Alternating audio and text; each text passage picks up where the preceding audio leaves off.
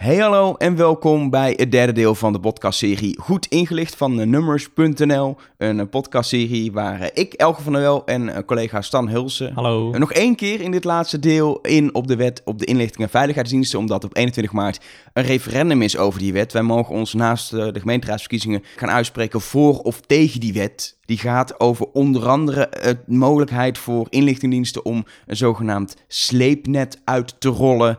En um, we hebben al uh, gehad over überhaupt de rol van de inlichtingendiensten in Nederland. Wat doen ze nou eigenlijk? Ja, en we hebben het ook gehad over de balans in het werk van de AIVD. Zij hebben natuurlijk baat bij dat hun werk geheim is.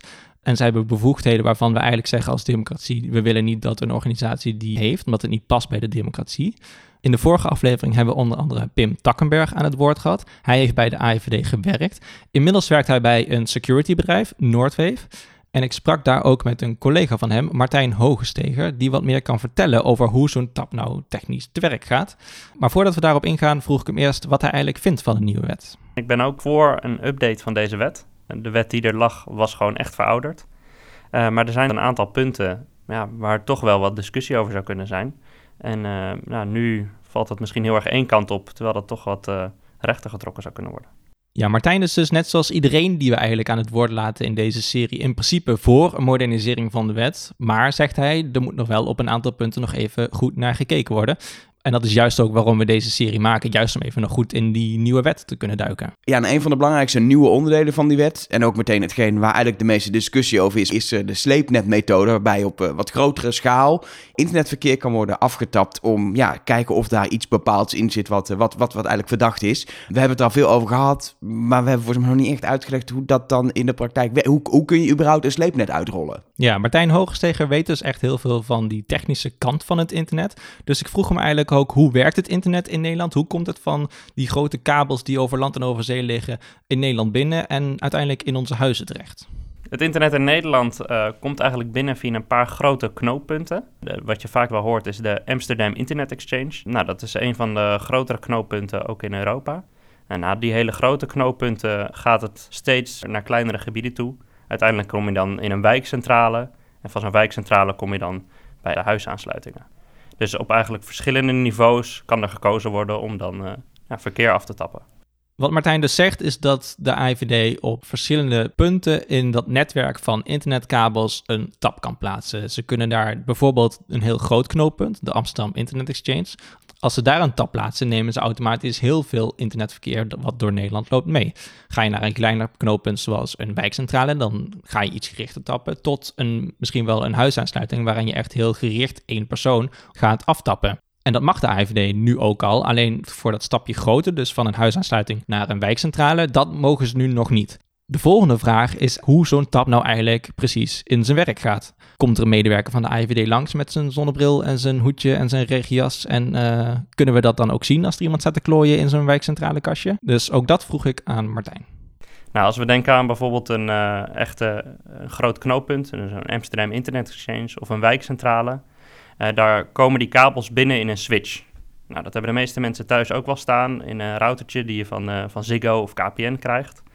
En eigenlijk zijn er dan meerdere poortjes die eigenlijk die data weer kunnen verdubbelen. Dus die data die gaat dan niet alleen maar het ene kabeltje in en het andere kabeltje uit. Die komt dan ook nog uit een paar andere kabeltjes. Nou, daar kan iemand zijn systeem op aansluiten en die data vervolgens nou, gaan opslaan. Ja, dat is fysiek hoe het uiteindelijk werkt. Um, soms worden daar wel wat uh, makkelijke trucjes voor gebruikt om dat vaker makkelijk te kunnen doen. Dat een, een kabel standaard aangesloten zit bijvoorbeeld. Dat heeft dan al uh, ooit een keer plaatsgevonden, gewoon bij de installatie. Dus een communicatieaanbieder die kan ergens een, uh, een vinkje aanzetten dat de communicatieverbinding ook ergens anders heen gaat. Maar precies dat uh, verdubbelen op meerdere kabels is feitelijk wat er gebeurt. En het verdubbelen, of eigenlijk dus het aftappen, het verzamelen van die data, wordt een stuk lastiger als je bij een groter knooppunt terechtkomt. Je kan je voorstellen dat bij jou thuis, ja, daar gaat wat verkeer in en uit. Op een wijkcentrale heb je dan al al het verkeer van de hele wijk. Maar ga je naar de Amsterdam Internet Exchange, dan spreek je van terabytes aan data per seconde die je gaat verzamelen. En het is niet alleen lastig om dat dan op te slaan. Dan heb je natuurlijk gewoon grotere servers nodig om, om het op te slaan. Maar het lastigste wordt om daar de juiste data in te vinden. Om dus een filter te ontwikkelen om de relevante data af te tappen. Maar hoe werkt dat dan? Martijn had daar wel een mooi voorbeeld bij, want hij stelde zich voor dat zo'n filter eigenlijk een soort sorteercentrum van een postbedrijf is. Je kan het voor je zien als echte pakketjes, laten we even PostNL voorstellen, waar een soort sorteercentrum is. En ehm, er wordt een systeem neergezet, die gaat alle groene pakketjes eruit pakken uh, die naar Taiwan gaan. Nou, daar gaat gewoon uh, iemand staan, nou, dat is dan een apparaat, nou, die bekijkt alle pakketjes, maar die gaat alleen maar alles pakken die groen is en naar Taiwan gaat. Nou, daar maken ze dan een kopie van en dat wordt opgeslagen. Zal die andere pakketten, die worden wel bekeken, maar die worden nooit opgeslagen. En dat gebeurt dus automatisch door zo'n systeem. Ja, om die sleepnetbevoegdheid dus effectief te laten zijn, moet de IVD dus best wel gericht weten naar welke pakketjes zij in dat sorteercentrum op zoek zijn. Zijn dat de groene pakketjes naar Taiwan of zijn dat de gele pakketjes die vanuit Syrië Nederland binnenkomen? Het is eigenlijk een beetje zoeken naar een speld in een hooiberg. En die speld kan bijvoorbeeld het IP-adres van die website in Taiwan zijn. Die speld kan ook een uh, bepaald bestandje zijn die uh, malafide is. Maar je moet dan heel specifiek weten naar wat voor speld je zoekt.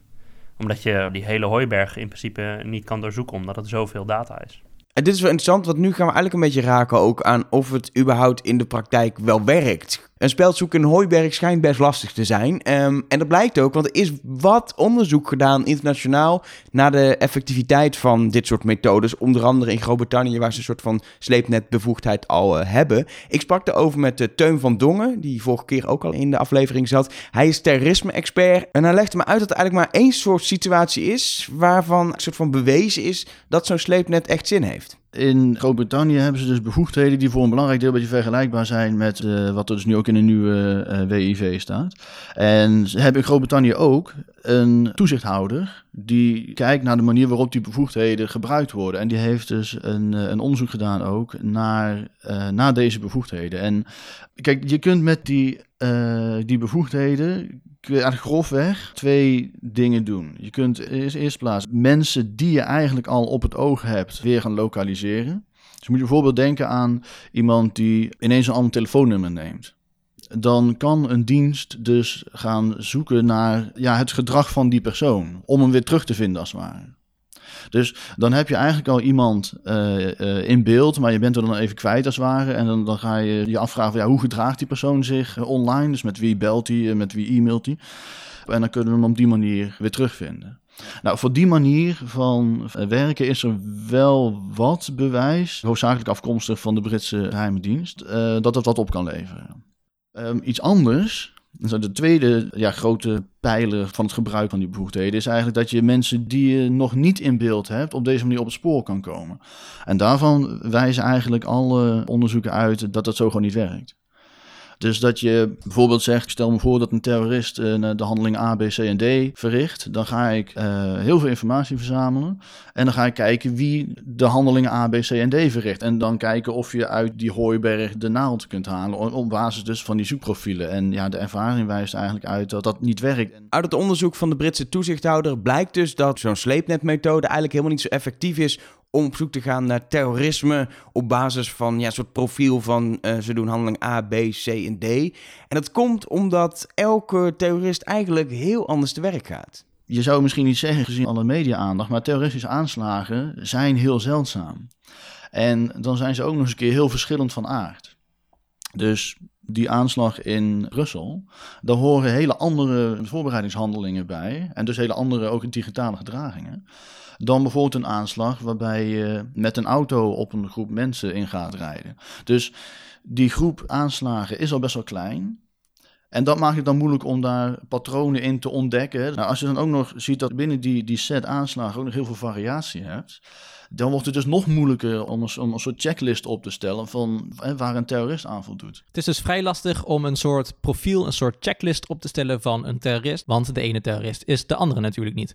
Pim Takkenberg, die bij de AIVD heeft gewerkt en inmiddels een collega is van Martijn Hogesteger bij Noordweef, die onderschreef dat ook. Hij zei dat die sleepnetbevoegdheid in sommige gevallen best wel nuttig kan zijn, maar dat nog maar de vraag is of die ook effectief is om een terrorist op te sporen. Stel nou bijvoorbeeld dat een uh, westerse inlichtingendienst concreet informatie heeft dat iemand die zij monitoren contact heeft gehad met voor hun een verder een onbekend gebleven persoon. Dat ze niet weet wie het precies is, maar dat hij in Nederland zou zitten. En dat hij zegt dat hij morgen een aanslag gaat plegen op een bepaald type gebouw. En dat hij dat doet in zijn eigen stad. Ik noem maar iets, hè? Zo'n zo soort fictieve casus. Stel nou dat die plaats Amsterdam is. En dat in dat gesprek blijkt dat er morgen een aanslag wordt gepleegd op het Paleis op de Dam. Um, en die meneer zegt, het is mijn woonplaats. Dan weet je dat deze mogelijke terrorist die die aanslag zou willen gaan plegen in Amsterdam zit. Nou, dan wens ik je veel succes om Amsterdam op internetniveau dicht te gaan zetten om te achterhalen waar die nou zit. Dat is enorm complex. Er zijn uh, in zo'n stad ongelooflijk veel aanbieders van internet. Dan moet je met al die aanbieders uh, proberen om zo'n technische maatregel te kunnen gaan treffen. Want je wil dan ook niks missen, want anders dan weet je nog niet wat er aan de hand is. En dan moet je op al die knooppunten gaan zoeken naar ja, welke informatie een Amsterdammer die ook een aanslag wil plegen op de Dam, waar, ga je dan naar zoeken? Hè? Het is best heel moeilijk om te bedenken hoe je dat dan gaat concretiseren. Ik hoop echt ook dat inlichtingendiensten in staat zijn om eerder al zicht te krijgen op groeperingen die dit soort dingen doen. Zo'n sleepnetmethode is volgens Pim Takkenberg dus helemaal niet zo interessant als je het als laatste redmiddel inzet om een terrorist te vinden. De toegevoegde waarde op het gebied van terrorisme zit volgens hem in een eerder stadium door een netwerk van mensen in kaart te brengen. En daarin past ook goed het voorbeeld van Teun van Dongen, dat je een mogelijke terrorist die je even kwijt bent geraakt, via dat netwerk weer terug kunt vinden. Dus het is vooral interessant om meer een netwerkanalyse te maken. Om te weten wie heeft nu met wie contact, hoe zien die groeperingen er een klein beetje uit. Om daarna eigenlijk met je gewone andere middelen die je tot je beschikking hebt, dat beeld veel completer te gaan maken. Door bijvoorbeeld ook te zorgen dat je bronnen zou kunnen spreken in zo'n omgeving. Of misschien wel een hack te kunnen plegen om wat meer echt naar de inhoud te kunnen kijken. Ik kan me ook wel voorstellen dat het uh, zou kunnen helpen. Hè. Je wil wellicht misschien wel uh, zicht krijgen op wie nu een bepaalde vrij heftige uh, website bezoeken. Waar gewoon echt opruiende taal wordt gebruikt. Waarin mensen echt wordt geleerd om de jihad uit te gaan voeren ja, iedere Nederlander die daarop kijkt, uh, ja, daar is natuurlijk wel gewoon een risico. En dus ik denk dat er op die manier uh, dit middel ook nog wel gebruikt zou kunnen worden. En daarvoor ook wel handig is, omdat je er niet op een andere manier bij komt. Maar het gaat juist om de samenstel. En per casus of per situatie moet je bekijken en bepalen zeg maar, wat het meest effectief is om in te zetten. Als het dus gaat om het voorkomen van terrorisme, dan zijn er best wel twijfels of die nieuwe bevoegdheden nu het verschil gaan maken. Klopt, maar de taak van inlichtingendiensten is natuurlijk breder dan alleen het opsporen van terroristen. Bijvoorbeeld de Nederlandse economie en het Nederlandse bedrijfsleven beschermen tegen digitale aanvallen en economische spionage. En juist voor deze taak is het volgens Pim Takkenberg heel erg waardevol om een heel groot knooppunt, zoals de Amsterdam Internet Exchange, onder een tap te plaatsen. Nou, dat hangt er maar een beetje vanaf. Want het nadeel van zo'n groot knooppunt is, is dat er dus ook enorm veel verkeer is. Zo'n eh, Internet Exchange in Amsterdam, daar gaat meerdere terabytes aan data per seconde doorheen. Dus het is niet per definitie een voordeel om op zo'n groot knooppunt te zitten. Um, wat je dan echt zult moeten gaan doen, is zorgen dat je goede filters aanbrengt die specifiek genoeg zijn om dat te vinden wat je zoekt. Omdat je op die knooppunten eh, van het internet veel makkelijker naar indicatoren kunt zoeken die voorbij komen waarvan je weet dat er gewoon iets mis is. Dan ga je zoeken naar indicatoren, zoals dat heet, indicator of compromise. Dus uh, aanwijzingen die duiden op dat zo'n aanval plaatsvindt een IP-adres waar iets vandaan komt of een domeinnaam waar iets vandaan komt.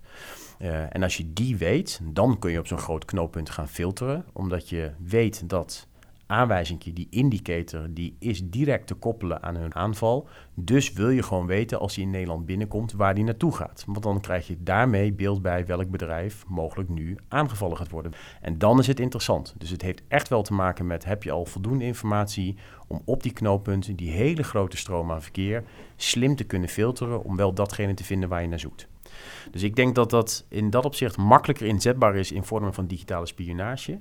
En als het gaat over het gebied van terreurbestrijding, um, nou ja, dat het uh, soms ook wel eens uh, iets zou kunnen bijdragen, maar dat het wel een stukje ingewikkelder is. Het kan dus voor zo'n inlichtingendienst heel erg waardevol zijn om naar zo'n groot knooppunt te gaan. Maar het internet is natuurlijk een heel erg complex netwerk. Een pakketje dat vandaag over de Amsterdam Internet Exchange gaat, kiest morgen misschien een andere route. Net zoals je in Amsterdam de hele stad onder de tap moet plaatsen om die ene terrorist te vinden, zou je ook heel Nederland onder een tap moeten plaatsen om gegarandeerd te zijn dat je dat ene malafide pakketje vindt. De enige manier om er echt zeker van te zijn dat je dat pakketje kunt volgen, is niet door te wachten tot die bij een sorteercentrum voorbij komt, maar eigenlijk vanaf de afzender al dat pakketje in de gaten te houden. Andersom geldt ook, wil je er voor iedereen die zo'n gevaarlijke websitebezoek achterkomen of die dat doet, dan moet je eigenlijk een tab plaatsen op de laatste kabel die naar de server van die website gaat. En die server die staat vast niet in Groningen. Ja, en dat maakt het natuurlijk wel extra lastig en complex. Het internet is geen nationaal netwerk, maar het gaat over landgrenzen heen. En sowieso kun je eigenlijk het werk van de IVD in ons land niet loszien van wat er in andere landen gebeurt. Sommige voorstanders van deze nieuwe bevoegdheid zeggen dat de Nederlandse inlichtingendiensten deze nodig hebben, omdat andere inlichtingendiensten in het buitenland, bevriend of niet, deze bevoegdheden ook hebben. Nou zou je kunnen zeggen, retorisch gezien is dat best wel een zwak argument, maar Constant Heijzen, die is gepromoveerd op de relatie tussen inlichtingendiensten en de maatschappij, zegt dat het argument toch wel hout snijdt. Het is retorisch gezien een drogredenering, maar in de inlichtingenpraktijk is het niet iets wat je helemaal kunt negeren. Ehm, je, je begeeft je veel meer dan wij, denk ik, ons goed realiseren in een soort internationaal netwerk. Dat is met politiek en diplomatie zo, maar bij, met het inlichtingenwerk misschien nog wel meer. Toen wij tussen 1994 en 2002 geen eigen buitenlandse inlichtingendienst hadden, uh, was dat voor de internationale uitwisseling van gegevens heel nadelig. Want je hebt heel weinig te bieden, dus je krijgt ook weer minder terug. Dus als je iets te bieden hebt, krijg je meer terug. Dat is denk ik wel een stelregel die wel geldt. Um, dus aan dat hele internationale gebeuren kun je nooit helemaal onttrekken. En die internationale samenwerking, die maakt ook wel lastig. Juist omdat we niet precies weten wat er wordt geheeld, wat wordt samengewerkt. En dat is ook wel een punt wat je in de kritiek ziet. Dat juist mensen dat een probleem vinden. Dat onze data wordt gedeeld met bijvoorbeeld de Amerikanen. En niet te vergeten dat de data drie jaar mag worden bewaard. Als er iets met een sleepnet verzameld, mag het gewoon nog drie jaar bij de IVD worden bewaard. Zolang het maar in het belang is van een onderzoek. Maar ja, ook dat is niet helemaal in de wet gedefinieerd. Wanneer het nou in het belang is van een onderzoek. En we hebben dus zo'n heleboel factoren die allemaal meespelen straks in die ene beslissing die we moeten gaan maken op 21 maart. Bent u voor of tegen de wet op de inlichtingen en veiligheidsdiensten 2017? En die moeten we voor 21 maart beantwoorden. Ik, eh, we, we, hebben volgens mij de afgelopen afleveringen een, een, heel veel meer beeld gegeven, meer diepgang. Maar ik heb nog niet idee dat ik nu het antwoord heb op die vraag. Nee, sterker nog, alle deskundigen die hebben gesproken, die zeiden ook van ja, het is een heel lastig referendum. Ga je nou, omdat je één kritiekpunt hebt, tegenstemmen? En sowieso ga je in je afweging privacy en veiligheid tegen elkaar afzetten. Want dat is toch wat je eigenlijk doet, waar we het over hebben in deze discussie. Maar het volgens mij ook heel lastig is, want het is niet zwart-wit, privacy versus veiligheid. En dat is iets wat ik heb besproken met de jurist Sven Brinkhoff, die in de afgelopen twee afleveringen ook al aan eh, bod kwam. Die zei uh, daar het volgende over. Het gaat over uh, in hoeverre vertrouw je jouw overheid, in hoeverre vertrouw je op de democratische principes uh, en in hoeverre wil je meegaan in dit soort bevoegdheden. Dat is eigenlijk een centrale vraag, maar ik denk dat vertrouwen nog wel het meest sprangende punt is. Vertrouwen in je overheid. En met die woorden van Sven Brinkhoff zijn we aan het eind gekomen van deze podcast-miniserie Goed Ingelicht. We gaan je geen stemadvies geven. Nee, maar ik denk wel dat we in de afgelopen afleveringen alles wat hieronder ligt meer duidelijk hebben kunnen maken. Dat je in ieder geval een meer weloverwogen keuze kan maken. Maar zoals denk ik alle geïnterviewden aangaf, en zoals we zelf ook al hebben gezegd, is de referendumvraag gewoon echt ontzettend lastig. Je kan bijna niet een kade ja of een kade nee zeggen. Het is niet zwart-wit, het is grijs, maar toch mag je maar één eh, hokje gaan inkleuren op 21 maart. Voor nu in ieder geval heel erg bedankt dat je deze serie hebt afgeluisterd. Wil je reageren? Dat kan. Ja, je kan uh, gewoon naar mij twitteren, Elger. Of naar mij, Stan Hulsen. Of uh, naar Numbers, uh, Numbers. Of via Facebook je ook altijd een bericht sturen. Facebook.com slash Numbers. Deze podcast werd gemaakt door ons tweeën. Uh, wij zijn van Numbers, een site over de impact van innovatie op onze maatschappij. En we hebben ook gewoon een wekelijkse podcast waarin allerlei onderwerpen op iets van innovatie aan bod komen. Die podcast heet Rush Talk. Ben je nog niet geabonneerd? Check numbers.nl slash Rush Talk om je te abonneren en elke week een nieuwe aflevering te ontvangen. Voor nu, succes op 21 maart.